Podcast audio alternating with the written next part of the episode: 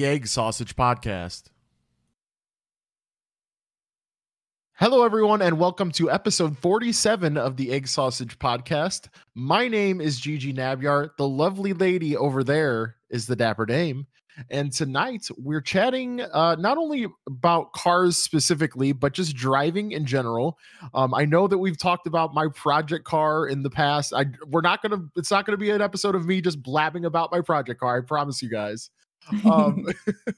So with that being said, I wanted to talk about something that I really have not really admitted to anyone ever. But we'll get to that in a second.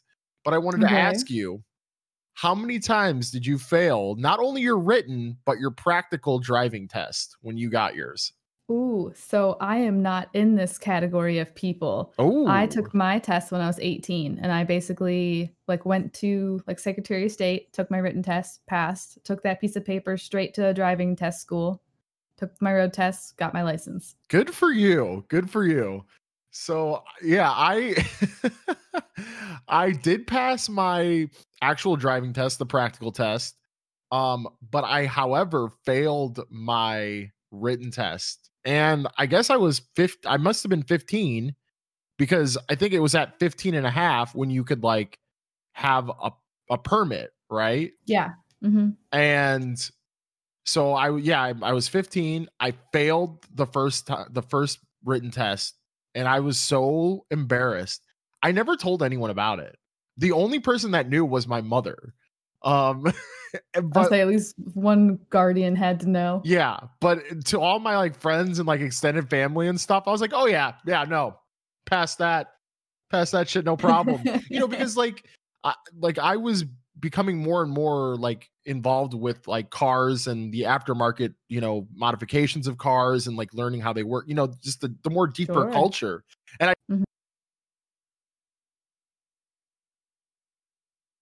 didn't want to be driving test. Some of the questions are a little weird though.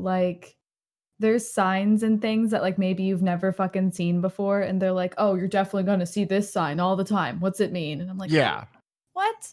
Where did you teach me this? So yeah, I feel everything that was in the written test, except for maybe one or two things, did not really teach me anything about driving. Actually, driving taught me about driving.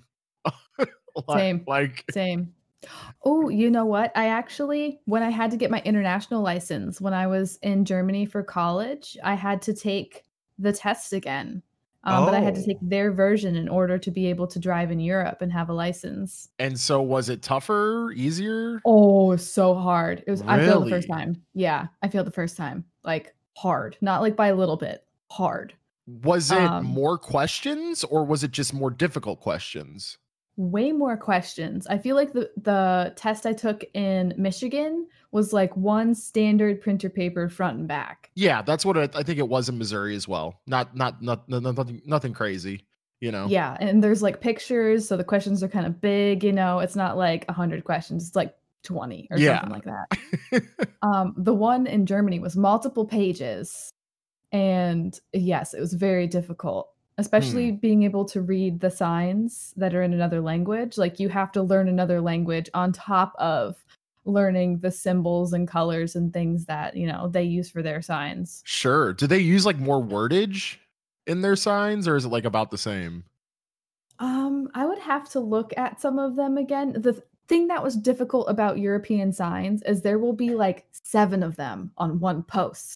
Oh, fuck so that.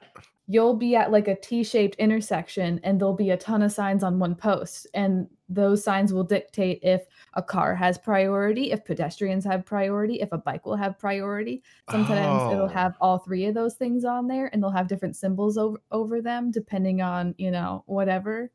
And, interesting. Yeah, do they have a lot? Do they have more roundabouts and shit, or other crazy sort of roadways that we normally don't have in the US?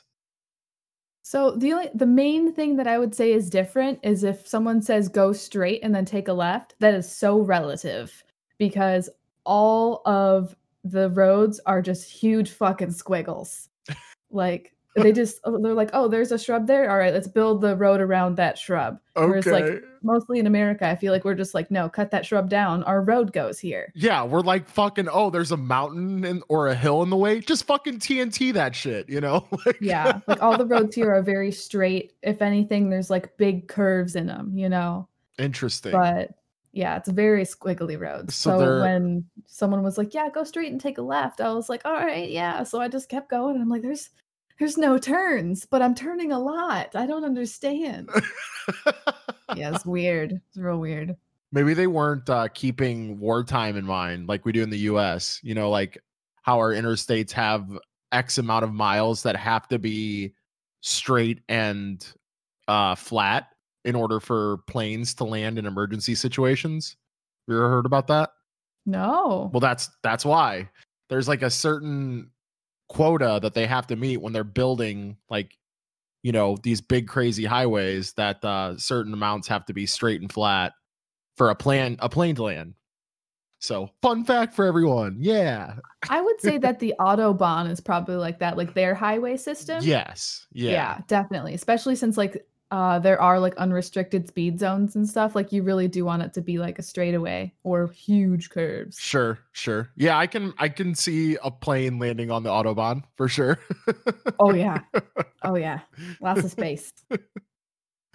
That's interesting though. That's no, I'm glad I'm not alone in failing a driving test, or the written portion anyway. I passed my practical like with a B+. Or like an A- or something. So like I was like, all right, I redeemed myself a little bit, but I still never told anyone. I'm shocked that I passed my driving test. Really? Like the actual on the road test. Yes. Oh God, I'm such a terrible driver. I feel like the only reason I passed is because half of that test is parking, you know? Sure. They're like, yeah, just do a regular park and then pull out and do a perfect parallel all in one fell swoop. And I'm like, yeah. I mean, I don't know how they do it in Michigan, but I remember failing my parallel parking and I still got a really good score. So I must have done really, really well up until that point, you know? But now I can parallel park fine. Can you? It's a little trickier in my truck, but yeah. Yeah, it definitely helps when you have a smaller car. I remember when I had my Chevy Cobalt, that was like a little like I remember the first time I drove it, I was like, this is driving like an oversized go-kart. That's what it felt like to me. Yeah. But I remember like parallel parking that when I drove it to Chicago, it was no problem, you know. But I can understand like a truck, it's a little more difficult. Yeah, sometimes you don't even know where like your front bumper is. Like you're basically guessing. Right. You're just crossing your fingers.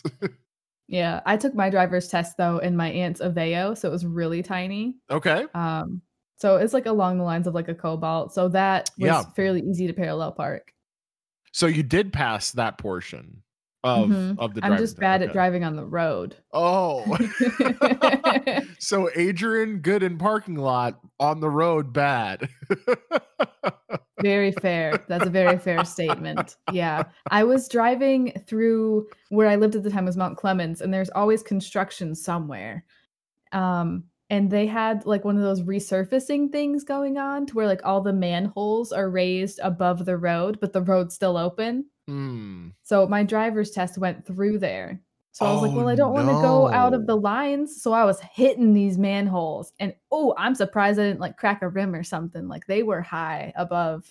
So then like my aunt made like a grunt noise kind of like in the back seat. And I was like, okay, maybe I shouldn't run these over in her car. So then I started avoiding the manholes, and then 4 kids ran out into the road, and then I had to avoid them. And I'm just like, I went across 3 lanes real fast. Oh my gosh. So you're just sweating bullets at that point. Yeah. And I'm like, did I fail? Did I fail? Did I fail? I didn't hit anybody. Did I fail? So yeah, it was great. I do feel like you have to do something pretty drastic or like just fail every like little simple thing, you know? Because I mean, it's not, or break a rule, like turn left on red or something. Something major, you know, that would, because like I said, I mean, I failed the parallel parking, but still got a pretty decent score. So yeah, I feel like it's a good skill to have, but it's not like a standard of driving. Yeah. Well, Also, like I always tell people that are younger than me, you know, that are getting to be about that age, you know, 15, that you need to like get a driver's license, because it's like the greatest freedom ever. But I have friends that did not get their licenses until way later. Whether that be because, well, I mean, the first person that comes to mind is my friend Meredith, and she's lived in Chicago for like 8 years now. Okay. But I mean, when you live in such a thriving metropolis that has really good public transportation, why do you need a car? Really? I mean, I would love to not have a car. So would I. So that would be great. Nothing to upkeep or constantly put money into, like fuel or whatever. Yeah. That'd be great. I mean, you're like slowly saving the environment as well. Like that's another crazy thing about COVID, right? Is like the whole, there's not as many cars on the road. So like, there's just significantly less pollution going on. Yeah. So like working from home can be like a key factor in, you know, curbing global warming. So like that's, you know, that's cool. You know, that would be if we didn't just have to commute to like an office building to do the same thing that we would be doing. Yeah. And I mean, that's what a lot of companies are realizing. So, but not to get too off track with that, but like, yeah, I for the longest time could like not imagine why anyone would not have their license. But then when I thought about, you know, and visiting her too, like, I mean, mm-hmm. whenever I hung out with her, she'd be like, okay, like, she'd get on her app and it would be like, all right, so if we go to like this bus station at this time, we can ride it that way, which will connect us to the L. The L will bring us here. Then we can hop on another bus that'll be here at this time. And I'm like, how are you doing this? But then I realized like she was forced to be that efficient with the public transportation, right? Like, yeah, I feel like if I were to just like be thrown into Chicago, like right here, right now, I wouldn't know how the fuck to get anywhere. I know how to go on the L, you know, like that's the subway, right? Yeah. Yeah. Okay. But that's about it. You know, like I can go on my Google Maps, you know, and it says, go to this L station. And I go, okay, I can go there, you know, and it's like, go this way. And I'm like, okay, I can go there. But like, other than that, I'm completely, you know. Yeah. If it's on like the main route, like if I can look at a map and it's like, oh, I'm going there. But yeah, if it's like you have to take multiple modes to like get way across town, that's where you lose me. Yeah, because we went to this crazy place called the Damon Silos to go urban exploring there. And it was like, we were in Northeast Chicago. We went like all the way to like Southwest Chicago. I don't remember. It was quite significant though. Like we had rode multiple buses and the L to get there, if I recall correctly, and we still had to do a fair amount of walking. So like it was a journey. A hike. Yeah, it was a journey for sure. But I mean, she wasn't fazed by it at all. You know, she was just like, yeah, this is how I do it. You know, and I was like, did you feel like you had to like keep up? Yes, absolutely, absolutely. Because like I would, well, also because like, I don't, you know, this is like my second or third time being to Chicago. So I'm just like looking around and like taking in all the sights and stuff. So, and I know like my other friend Lance, who also lived there for a very significant amount of time. He brought a car, I think at one point in time, I think the first time that he lived there, he's lived there twice, but the first time that he was there, I believe he had a car and he very rarely used it, but it was nice to have it if he like wanted to drive back to St. Louis for a weekend or whatever, you know, or like an emergency, you know, where you have to, you know, you can't rely on public transportation. I guess maybe that's the thing that would like kind of eat at me a little bit, maybe, is the fact that like, if I did have an emergency, like if my wife was pregnant or something, you know, like I would want to have a car, you know, to be able to take her to the emergency room. Instead I feel like just that like free will, you know, like instead of relying on the schedule or like, oh shit, it's past 9, buses stop running, you know, something like that. Yeah. Well, if I'm not mistaken, the L runs 24 hours. So, okay. I mean, at least you have that, you know, the buses do stop at a certain time, but I think it is still late depending on the bus too. But yeah, no, it is that it's a freedom that I think everyone should experience. But I understand why some people don't need to experience it. So, you know, I don't know. I mean, I look at that and then I look at like van dwellers, which we've briefly talked about on the podcast as well. But the freedom of just having a car and like living in a car, and then like the complete opposite of like living in a sprawling metropolis and not needing it, is just, they're so different. But I understand and appreciate both of them very much so. Oh, definitely. I would honestly be really cool if I never had to drive a car again, though. Like ever. Just lived in a big enough city to where like you could rely on public transportation for the rest of the time, huh? Something like that. I don't know. But the thing is, I also don't want to live in like a huge city, because that just sounds like cramped, small, expensive, dirty. That's like what a metropolis like sounds like to me. Right. And yeah, I'd rather, I don't know, bite the bullet and drive a car and live a little bit more rural. Yeah, that's sort of the thing about St. Louis that's kind of cool in a way. Like our public transportation is definitely lacking, but we're not an overcrowded city. So like if you want to go from one end of the city, even if it includes the county, if you want to like go to one end of the county all the way to the other end of the city by car, it's not going to take you that long. Whereas like if you have a car in Chicago, I don't know if you've ever driven in rush hour traffic in Chicago, but it's like, shoot me now. Is it just like gridlock? Nobody's moving. It's miserable. And I shouldn't even say rush hour, because honestly, at any time of the day, it's chaotic, in my opinion. You know, coming from a city like St. Louis where we don't really get traffic that bad, it's chaotic. I remember leaving on a Sunday morning.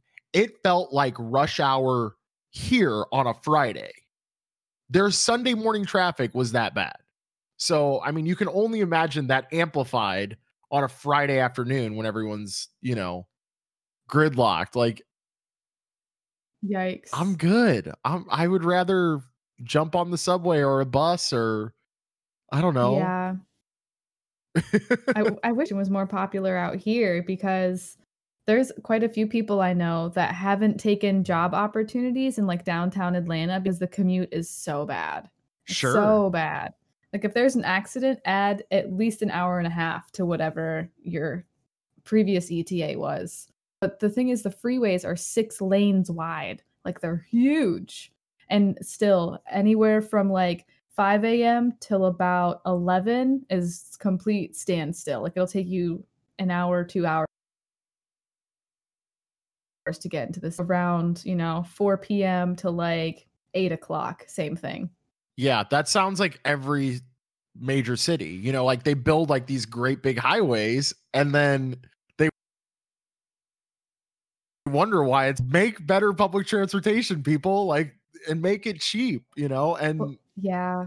What? And it's kind of like a funnel, you know, like you have these 6-lane freeways, but then when you get into the city, it's like 1 lane each way and the stoplight lasts 30 seconds. Like, of course, nobody can get in. And I think that is, again, kind of to St. Louis's, like I tip my hat a little bit, because the way that they have spread out from the city, I mean, it kind of does make it nice for the commute, because like there's still, you know, big business, not all like, they're not all congregated in the city. So like sometimes you'll have people driving from the city to the county and vice versa. And so it kind of helps the flow of things a bit. Doesn't relieve it all the way, but yeah, I mean, if like everyone's trying to like cram into the middle of Atlanta, you know, and they're not spreading out, like what, and you have poor public transportation, I mean, what do you expect, you know? I mean, yeah, I mean, it was just like a city that exploded, and then the infrastructure that's here can't keep up with it. Sure. And you can't really fix it, because then you got to be like, all right, well, let's just buy out all these homes so we can tear them down and put a road there. Right. Yeah, because isn't like Atlanta like one of the biggest like blooming populations in the past, I don't know, like 5-10 years or whatever? Closer to 20, because ever since the Olympics were here, and I think like the early 90s. 96. Yeah. This Atlanta just exploded because they put millions of dollars into the city to make it like hospitable enough to have the Olympics. And then that brought in jobs and, you know. Interesting. Well, from there. It's good to hear that, because I feel like a lot of places that do host the Olympics as sort of like a one-time thing, they like dump a bunch of money into a bunch of attractions and stuff, and then like those things just rot away. You know, they don't get any other use aside from the Olympics. And it's like, it's kind of eerie, like looking at those pictures of stuff like that, because I mean, like so much time and money and all this just goes to waste after however long the Olympics lasts. I don't know. But, you know, let's just say I've never seen the Olympics, actually. Like in real life? No, like ever. Like I've never watched an Olympic event before. Oh, okay. Put that on the to watch on TV bucket list for you. I want to say it lasts like a month, right? I know it's a while, because I thought it was like a day, and then I heard people were like still talking about it, and I'm like, wow, this must be a while. I think it's at least a month. I could be way off base with this, but you know, there's a ton of events, isn't there? Oh yeah, especially with the Summer Olympics. The Winter Olympics are a little more limited, but the Summer Olympics for sure. We could totally look it up, but we're not going to. We're just going to let you guys laugh at us if you know how long the Olympics actually last. Well, and I'm sure there's a lot of post and you know, a lot of build up as well. So I mean, there's both sides of the, you know, of the event have stuff going on as well, I'm sure, because they have to set up everything logistically and all that stuff. But yeah, no, that's. Speaking of events and cars, would you ever be like a NASCAR driver or be like a stunt driver or anything? I think those jobs are like super cool. I could never be a NASCAR driver. Sort of the running joke, like in my car circle of friends, is like NASCAR is like kind of a joke. Like they just take left turns. You know, if you wanted to watch a NASCAR event, just flush a ping pong ball down a toilet. It's the same thing. Fair. I mean, I've never done it, but fair. Well, here's the thing though. I do have a lot of respect for NASCAR drivers because of the time that it takes to commit to that many laps. That's insane. It's like hundreds. Yeah. So the endurance of a NASCAR driver, I completely respect. Their driving skill versus, say, like a Formula One driver or maybe a stunt driver may be a little bit lacking. I feel like it's a lot more subtle. Like it's like pit maneuvers and like scooching around people, you know? It's not zipping and zooming around S curves. Right. Correct. So, I mean, you know, laugh at NASCAR all you want. Those guys do. They put in work. So I feel like it would be exhausting to drive at, you know, like 100+ miles an hour for like 6 hours. That's what I'm saying. Yeah. Yeah. What if you have to like, what if you want to drink? What if you have to pee? Like what if you have to poop? Sneeze. Yeah. Like, like there's all these little factors, you know? I mean, like I'd be like, can I play Call of Duty while I'm in a couple laps or... Have you ever seen the movie Ford vs Ferrari? No, but I want to. It's on the list. It's so good. I watched it like maybe 2 weeks ago. It's like almost exactly like this. Like it talks about like the endurance of drivers, but the main character of that story, I think you're really gonna like. He's very tenacious. Okay. Yeah, no, it's definitely been on the list. You know, obviously car history in general, I find very interesting. Like I'm sure you've had your fair dose of car history being from Michigan, right? Like, I mean, you guys like feel the... Yeah, I'm sure. Like, do you have any like relatives or anything that were like affected by the ripples of like the downfall of Detroit or anything? I want to say that like 2008's like collapse hit harder than Detroit's collapse, but it's really hard to say because Detroit's had a lot of struggles. Like it did have like the big automotive boom and then the downfall, And then Detroit had to claim bankruptcy. And then there was like the economic collapse or like the housing market crisis in 2008. And yeah. Detroit's been hit pretty fucking hard a couple times. So, yeah. I mean, people I know have definitely been affected in one way or another. Yeah.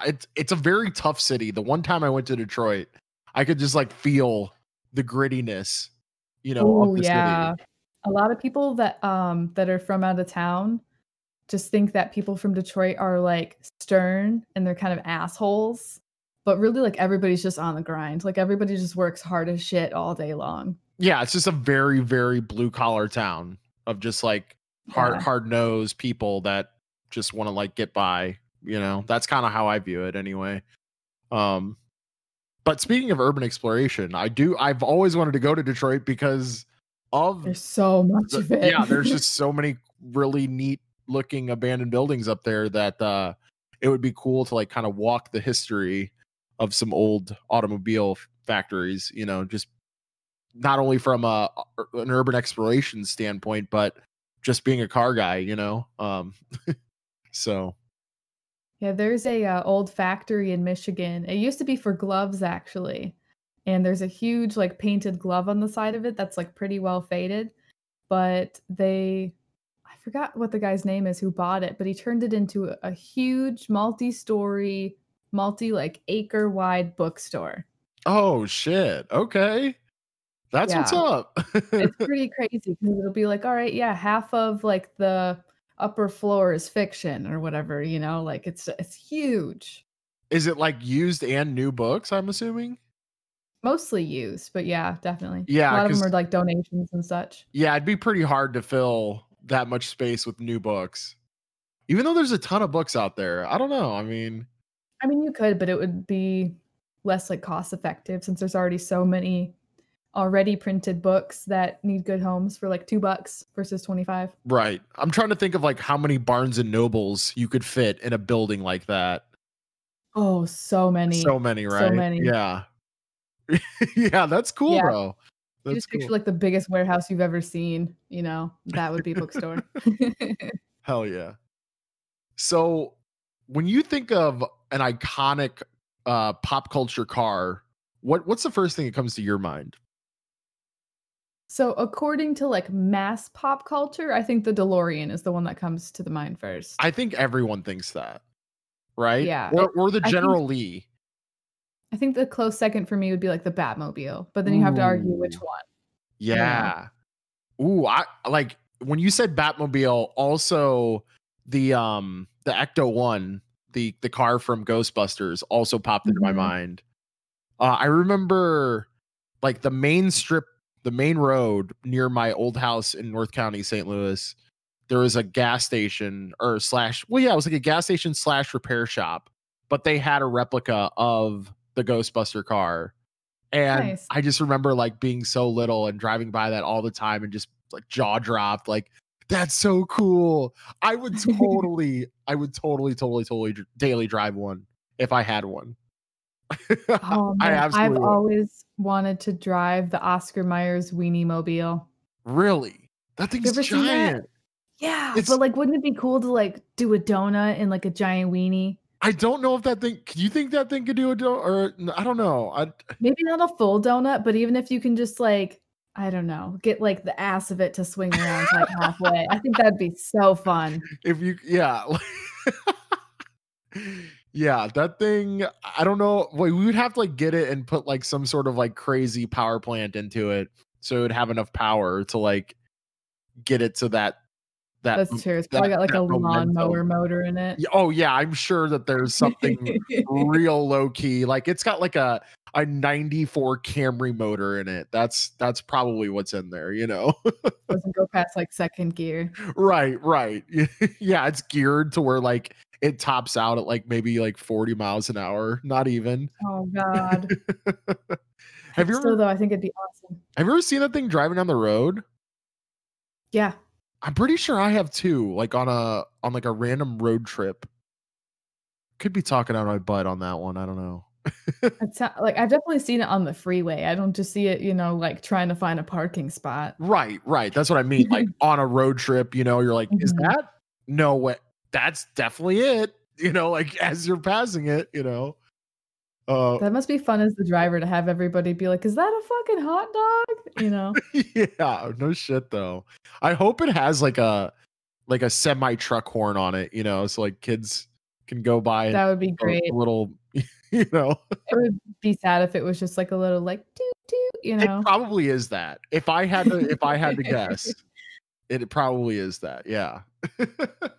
Oh God. Well, you had also mentioned in a previous episode that at least at one point in your life you wanted to drive a hearse, right? Yeah, I wanted that to be my first car. Oh, that's right. That's your first, but it wasn't, right? You didn't get your wish. No. Poor gal. I got a like mobster mobile instead. I had an Oldsmobile Cutlass. That's right. And it got broken into or stolen or something like that, right?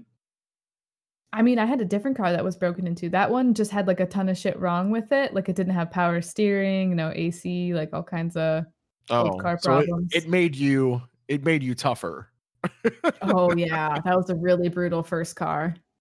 I remember my Chevy Cobalt that I mentioned earlier. It did not have AC for 3 summers, and going on the 4th summer, I couldn't do it. I couldn't take it anymore. Because like you have to remember that I was still delivering, like I mean, full time. Yikes.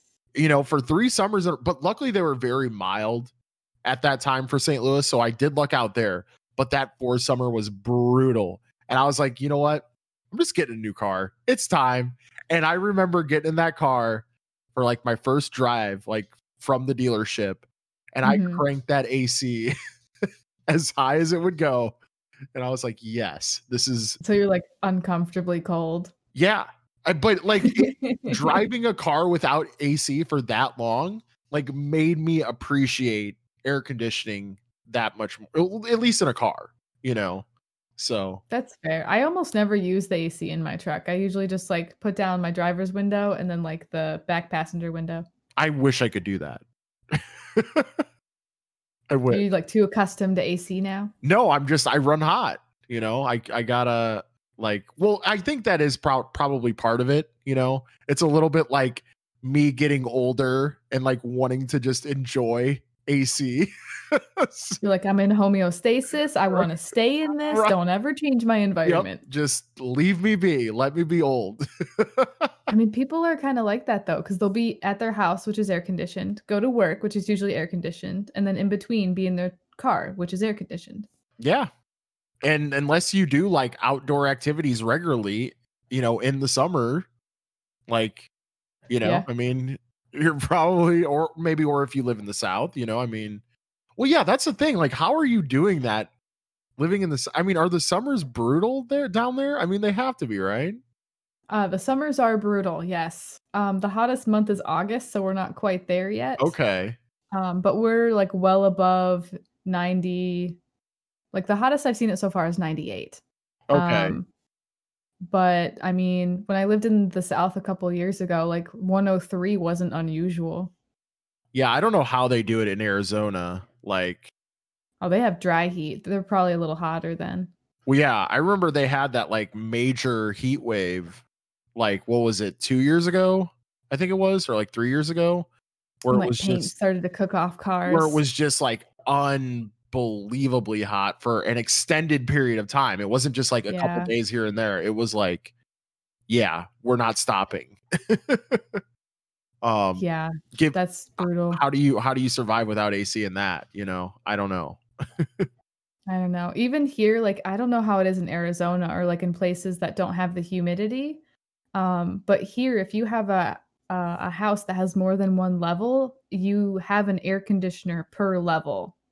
Like, so if you have a two-story house, you have 2 air conditioned units. Oh sure, yeah. I've seen like I like to call them like, that's how you know you have money, is when you see like a nicer house in St. Louis with 2 air conditioning units outside. So they'll have like, you know, because like I've grown up and I have a house with 1. Like I don't know how you would need more, but I guess when you have, you know, so much square footage, right? Like you have to have more than one outside unit to like circulate enough air for that square amount of square footage. So I'm like, That's how you know you've made it, when you have a house that has more than one AC unit. The house that we just got has two ACs. But the reason that most of the houses in the South have multiple air conditioners is to keep the humidity out. Right. Humidity will ruin everything so quickly. It'll take the paint off your walls. It'll make your wooden furniture sag. It'll ruin your food. Like, it sucks to have it in your house. Isn't that like a really big problem in Florida, especially? Oh, I bet. I can't imagine it wouldn't be. Yeah, because I mean, you have like all that moisture and humidity, you know, because the state is like very narrow in the water, you know, it's a fucking peninsula, you know, so I mean, you're just kind of surrounded.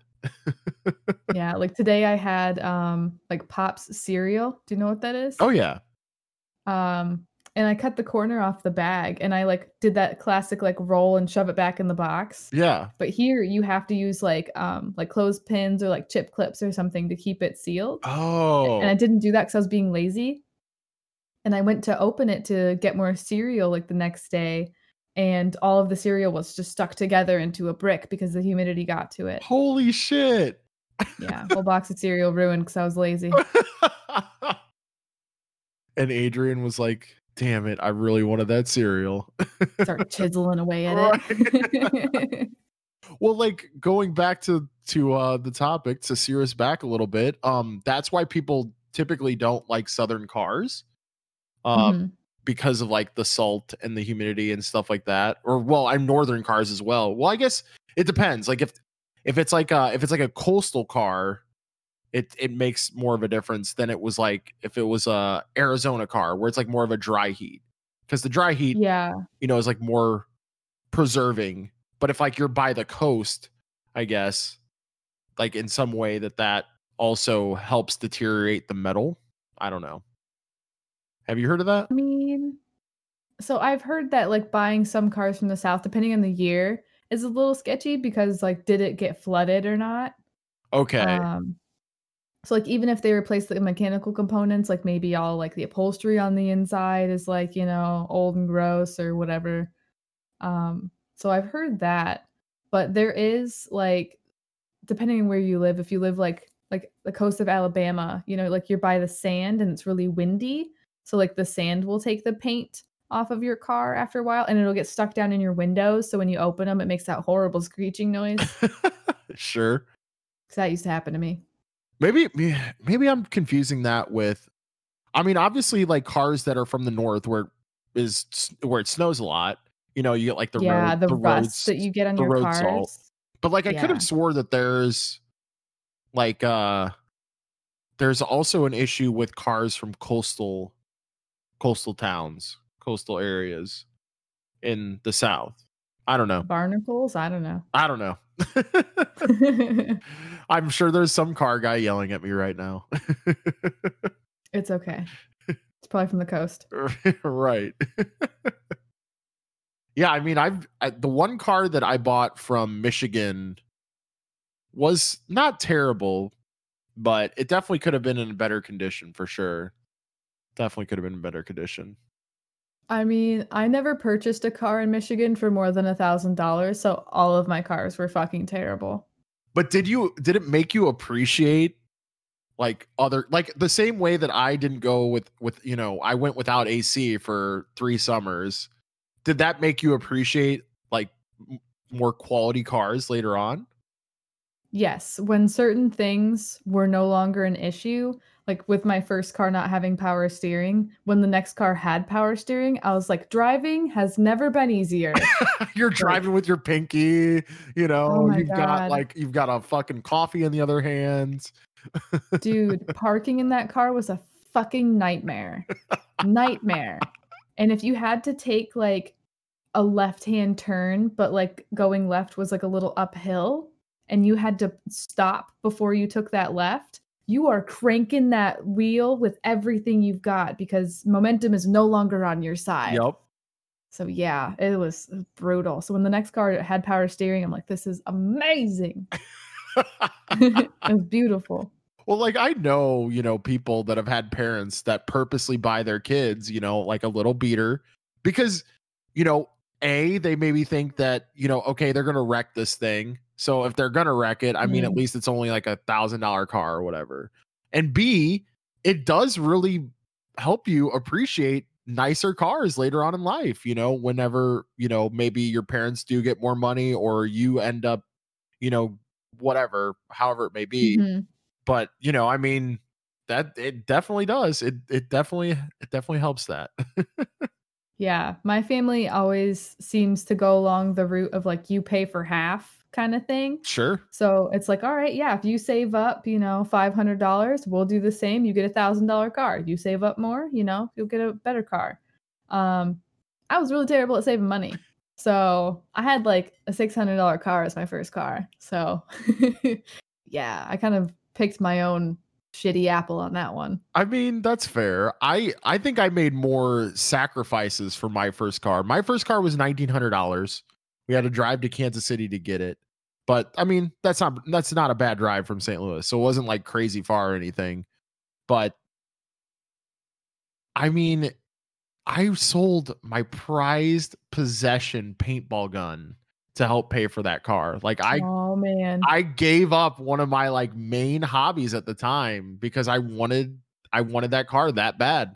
And so it was like a one or the other thing. It was like sell this, like this $350 paintball gun, you know, or try to, you know, do, but I don't know. So regardless, you know, the car that I bought, my first car was, I don't want to say it was super nice or anything, but it was cool for me because I was looking to like get into modifying cars. So that was like it was a good starter. It was a good starter for that. Unfortunately, it did not teach me any lessons getting that car because I ended up wrecking it on like a windy back road trying to be cool with my friends. So I spun out into an embankment because I took a turn too hard. And I mean, that car was not meant to handle that way at all. You're like, let's see if it can. Yeah. 16-year-old me is like, oh yeah, no, this is fine. This is totally fine. Also, it wasn't too long after you got your license. Oh yeah, no, it was. I think I had that car maybe just under a year. Yeah, just under a year, I think. And gotcha. Yeah. So I mean, yeah, just being young and stupid with my friends, and I mean, luckily nobody got hurt, you know, or anything like that. But I completely like. The rear suspension, like the struts on the back, if you guys can like picture like that at a 45-degree angle, nice. When they're supposed to be at a 90-degree angle, yeah. So it was pretty bad. It was pretty bad. So that didn't help me learn. Well, that experience helped me learn lessons. Having that car, I should have treated that car better, you know. I really didn't appreciate it. You didn't know how nice it was. I didn't. I really didn't. And, you know, so also, guys, I apologize about Tank chewing his bone in the background. It's a good hobby to have. Yeah, after that first car, I did upgrade a little bit. When I came back to the States, I had a Chrysler Sebring. Ooh. And it was in like pretty good condition. It had sat for a long time because it was like somebody's second car and it just like hung out. Tell me it was a convertible. It wasn't. Damn it. It wasn't. I bought that one for like $700. And in the end, like what made it break was it was just leaking coolant. Forgot what it is. It was like behind the timing belt. Some kind of something fucking broke. Some kind of pump or whatever. Thermostat, maybe something like that. Yeah. And they're like, yeah, the cost of fixing this is not fucking worth it for this car. So you want to like scrap it? And I'm like, oh shit. All right. So that one didn't last too long. I basically had it for like a month in Alabama, drove it from Alabama to Michigan, and then it broke down. Damn. Yeah. I mean, it was cheaper than a plane ticket. So it got me there and all my shit. That's a good point. Yeah. That's definitely the glass half full approach to that situation. I still would have been pissed, you know. Oh, I was scared when it happened because I didn't know what it meant. I was on the freeway coming back from work, and I just get this like loud alarm on my dash, and then it says that my like engine block is like almost at like red, and I'm like, What the fuck does that mean? And then like this sound or whatever went off. So I just like pulled over and stopped. And I called my friend and I'm like, hey, what does it mean when like the temperature is like almost at red? He's like, you're going to crack your fucking engine. Are you insane? And I'm like, you can do that? Those break? Those things. Yeah. So I had to drive that car in like less than 2-minute intervals until I got to like where I was supposed to be going. But I only made it to like the gas station. And then I had to buy more coolant or whatever and dump it in there. Yeah. Well, you definitely blew a head gasket. That's what it sounds like happened. Yeah. I wouldn't doubt it. My sister did the same thing to a car one time. Yeah. Did it go super well like mine? No, it was not. It was not good. It was not good. But I think she didn't realize what had happened initially. So I think she called somebody.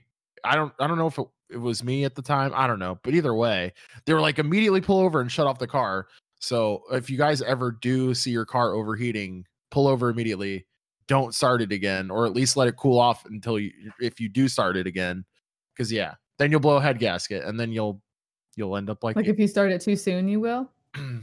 No, it's if you keep the engine running while you have a blown head gasket. You know. So she pulled over but didn't turn it off. Right. Gotcha. Right. Yeah. So, or at least she didn't wait long enough, you know, for it to cool down for her to start it. Cause she pulled over, like, I guess waited and was like, fuck this. And then turned it back on and drove it home. And then it was like, well, you for sure have a blown head gasket. Like I had to wait like 20 minutes to get my like car to cool down. Cause it would just get nuclear. So hot. Oh, I'm sure. So fast. I'm sure. Yeah. But so you know, she's like 15 minutes. She's like, oh man, it's still fucking boiling. Yeah. Yep. Pretty much. But you live and you learn, and now Oh man, I remember. I don't know exactly what was wrong with this dude's car, but I remember coming back from work with my coworker, and under his hood started like steaming or smoking. So he pulls over, shuts off the car, and then takes this black cap off the engine, and it just shoots out this like steam and like hisses, and it just goes all over him. And it's like, oh no. It's like you had to like rip his shirt off and run around the parking lot because he was just like scalded. I'm like, I don't know what you did, man, but I'm pretty sure on the cap it says don't fucking do that. But every car guy knows what hot coolant feels like. Now, I've never experienced it at that magnitude. But like there has been times, where I've like opened the cap after like a certain amount of minutes, and I should have waited longer, like where it'll kind of like hiss for a second, like maybe like squirt your arm.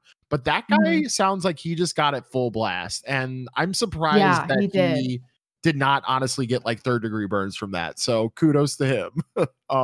He was pretty scalded on like his like forearms, like what was closer. Yeah. Everything else was fairly minor, but I mean, it just went fucking everywhere. And he was a big dude, so he was just like a wall that absorbed it. Yeah. Yeah. No, I mean, but you're absolutely right. It says on every radiator cap, do not open while hot, caution. It's on there for a reason. It was steaming out of there, I think, which is why he took it off. And he's like, oh, just let the fucking steam out. See, we're learning lessons tonight, guys, okay? Don't do what that guy did, please. It's a big black cap on like the center of your engine. Don't fucking touch it if your engine even seems warm. Yes. Oh, man, that poor guy. Well, I mean, I hope that he ended up, getting out of there okay anyway. Yeah, he was good. Something random that I learned about cars, because like, so you do a lot of like self car repairs. Is there anything that you don't like fix on your own car, or do you pretty much know how to do it all? Let's see. So on my Cobalt, I had, and it was apparently a common thing, which I didn't know. Certain years of Chevy Cobalts, they tend to get rusty fuel lines, and I had never done a fuel line before, and I didn't really work on, like, aside from my project car, what that is. I've had four of those project cars, like the same type of car. So like I know how to work on those things. With the Cobalt, like I had never done anything except for like brakes, oil changes. I did the thermostat one time, which was pretty fun on that. Because it's like on the back of the block, but near the firewall, so it's like a real pain in the butt to get to. Aside from that, I had never done anything. So like I was like, oh shit, because like my car was literally leaking gas as I was like filling up. I was like, oh shit, like this is fucking dangerous. And it was like the middle of winter on top of that, and I didn't have a garage space to work on it. So oh god, $900 later, $900 later, that shit was fixed. And that was definitely one of those, like, man, I've saved a lot of money working on cars by myself, but like that probably made up for all the times that I did work on cars by myself. So yeah, no, but like, for example, on my project car, I did a fuel line on that. You know, I upgraded it to like a nice, like braided line. And you car guys will understand if you're listening, but yeah, so I did that on the Talon, super easy. You know, I knew what I was doing, but like on the Cobalt, I was like, I don't want to fuck with this. Like, so to the shop it went, and my checkbook came out. So there was one repair I had on one car where I ended up getting rid of it because I didn't want to fix it. Aside from the other one. Yeah, so it's a different car. This was a Chevy Aveo, and we got this car super cheap. My aunt helped me get it because it was right after my Sebring died on the side of the road. Yeah. She helped me get it. It was like a used car somebody had traded in at a dealership. It was like just under $2,000, but it had been in 3 front-end collisions. Oh, Jesus. Yeah, so it was a little chewed up. And me being me and not knowing how to purchase cars from dealerships, I was like, yeah, full price. Fuck it, I'll take it. It's like, yeah, I won't haggle even a tiny bit. That's yeah, taxi's sick. Like, that's yeah. Great. But like almost a year down the line, the serpentine belt on it was like shredding. Like it was bad. And on that car, it's behind the passenger tire wheel well. Sure. And you can't get to it from the top. Like I have tiny little like toddler hands, and you can't fucking reach it. It's impossible. Yeah. Unless you were like lifted or lowered the engine somehow. Right. But some crack ass job of fixing the front end of this car. I took off the wheel well, and I was looking at this like video of how to do exactly this repair. And they took off the tire, and they took off the rotor, and there was just this like thick plastic that was bolted into the wheel well. Yeah. And they just like popped the plastic tabs or whatever and took it down. Yeah. Mine was metal, and it was welded shut. So in order to fix this front end BS repair somehow, they had welded shut the wheel well. Oh my God. To make it look like it was a normal fixed car or something. I don't know why. Oh my God. I couldn't fucking get to the serpentine belt. And I'm like, fuck this car. So I called somebody with a tow truck, and they're like, you know, they can lift out the engine and fix it. But I bought a new belt. Like I was out in my fucking parking lot in my apartment building fixing it, because I was like, oh, this will take less than an hour, if anything, you know, it'll just be like a pain in the butt. Rambunctious Adrian, you know, out there. Yeah, let's get this done. Take off the wheel, tension your wheel, pop that bitch on there, I got it, no problem. But when the wheel well is fucking welded shut, you know, like it, oh my God, it made me so mad. And I tried so hard to get to it from the top or from the bottom. I was like, but without like very specific long L-shaped tools, yeah, or a lift, like I'm never gonna get this. So I just fucking sold it. I was so pissed. Damn. Yeah, so I'm still salty. So tell me, please end this with like something more like upbeat. Like tell me you got a really nice car after that. It sounded like you deserved something very nice. After. I have the truck I have now, and honestly, it's the nicest car I've ever had. Perfect. Okay, because I was wondering where the truck was going to come into the equation. So okay, So you got a vehicle that you actually like, and it's got the amenities and everything's good. And I know both owners it's ever had. Perfect. And you appreciate the fuck out of it, don't you? It's really nice, especially since it's like a Chevy Avalanche. So like you have your bed, but you have those huge plastic interlocking panels that go over the bed. Yeah, it's so nice. Yeah, I like them for sure. I like it a lot. It has air conditioning, has radio that works. My previous car didn't have a radio. Everything on the center console was dead. Oh no! So you didn't have air, you didn't have radio, you had nothing. So I was just driving in like this little hot box, completely silent. Yeah, I missed having a CD player in my last car. And of course, like, you know, I was fully expecting to not have a CD player in my current car because with the way technology is going, it's obviously going away from CDs. So I got in and I was like, wait a minute, what? A CD player? Holy shit. This is cool. I don't have any CDs, but this is fucking cool. It works. It's great. You know, cool.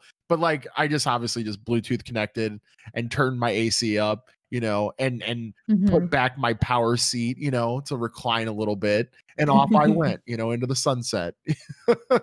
Dude, I love that seats now have like a lumbar support, like electronic button. That's so nice. So have you ever had one with a manual lumbar?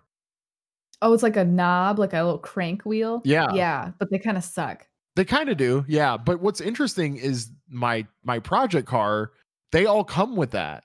They all have the adjustable, like, I guess maybe because they were like more, I'm not going to say they were race inspired, but they're more on the sportier side of things. So maybe that's why they like incorporated them. But like, I find the stock seats that come in these cars to be actually pretty comfortable. Like they're pretty good for like I shouldn't say comfortable. Comfortable is the wrong word. I should say that they're built correctly for the car. They're like, they kind of hug you in like a way that like a sports seat would, you know, versus like a little bucket seat. A little with like the little manual lumbar support. So you got that and everything. But you know, I mean, I personally don't mind anything like manual on my project car. Like I took out my AC on that car actually. I took out all the components. I was like, I don't need this shit. Like, I only plan on driving this thing when it's like a beautiful spring or fall day, you know? So that makes sense. Most of the people I see in like those kinds of cars, like they have their windows down or tops off, whatever. Yeah. Yeah. Well, yeah, for sure. I mean, or have you ever seen like the first iterations of AC in vehicles where it's the big duct that like it? So basically imagine like a dryer, like a heating duct, right? But like a little smaller, of course. And it's like hanging out a window. It's like mounted to the roof of the car. And it's like hanging out of the window basically with like a tube that goes into your window. And like in between the entrance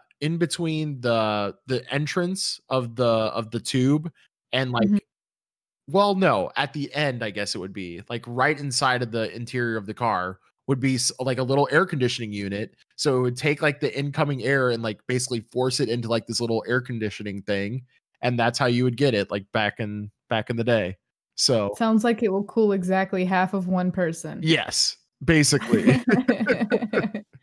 Basically. Yeah. Like a little snorkel with some ice in it. Yeah. That's a way better way of describing that. I did a very poor job, but yeah, it's like a snorkel. I pictured what you're talking about. Yeah. It was like a fucking, like, you know, the snorkels you see on a Jeep. Well, just imagine that going into the cabin of the car and not into the motor, right? Like that's the same concept. That's a really shitty AC. I'm glad we've evolved. Right. Exactly. Exactly. So yeah. Be happy about your AC, people. Definitely. I use it on the spicy days. Oh, yeah, for sure. You got to. Oh, man, we've already put in an hour. That was crazy. Like that, it zoomed by tonight. We killed it. Well, if you guys have any car stories that you would like to share, feel free to tweet at us. We would love to hear it. We do put out episodes every single Wednesday. You can find us on YouTube and Spotify. Consider supporting us on Patreon. It helps us out a lot, and we can continue to do what we love, which is tell you guys about random shit. Yes. So thank you so much for listening, and we will see you next time. All right, guys. Thank you. Bye.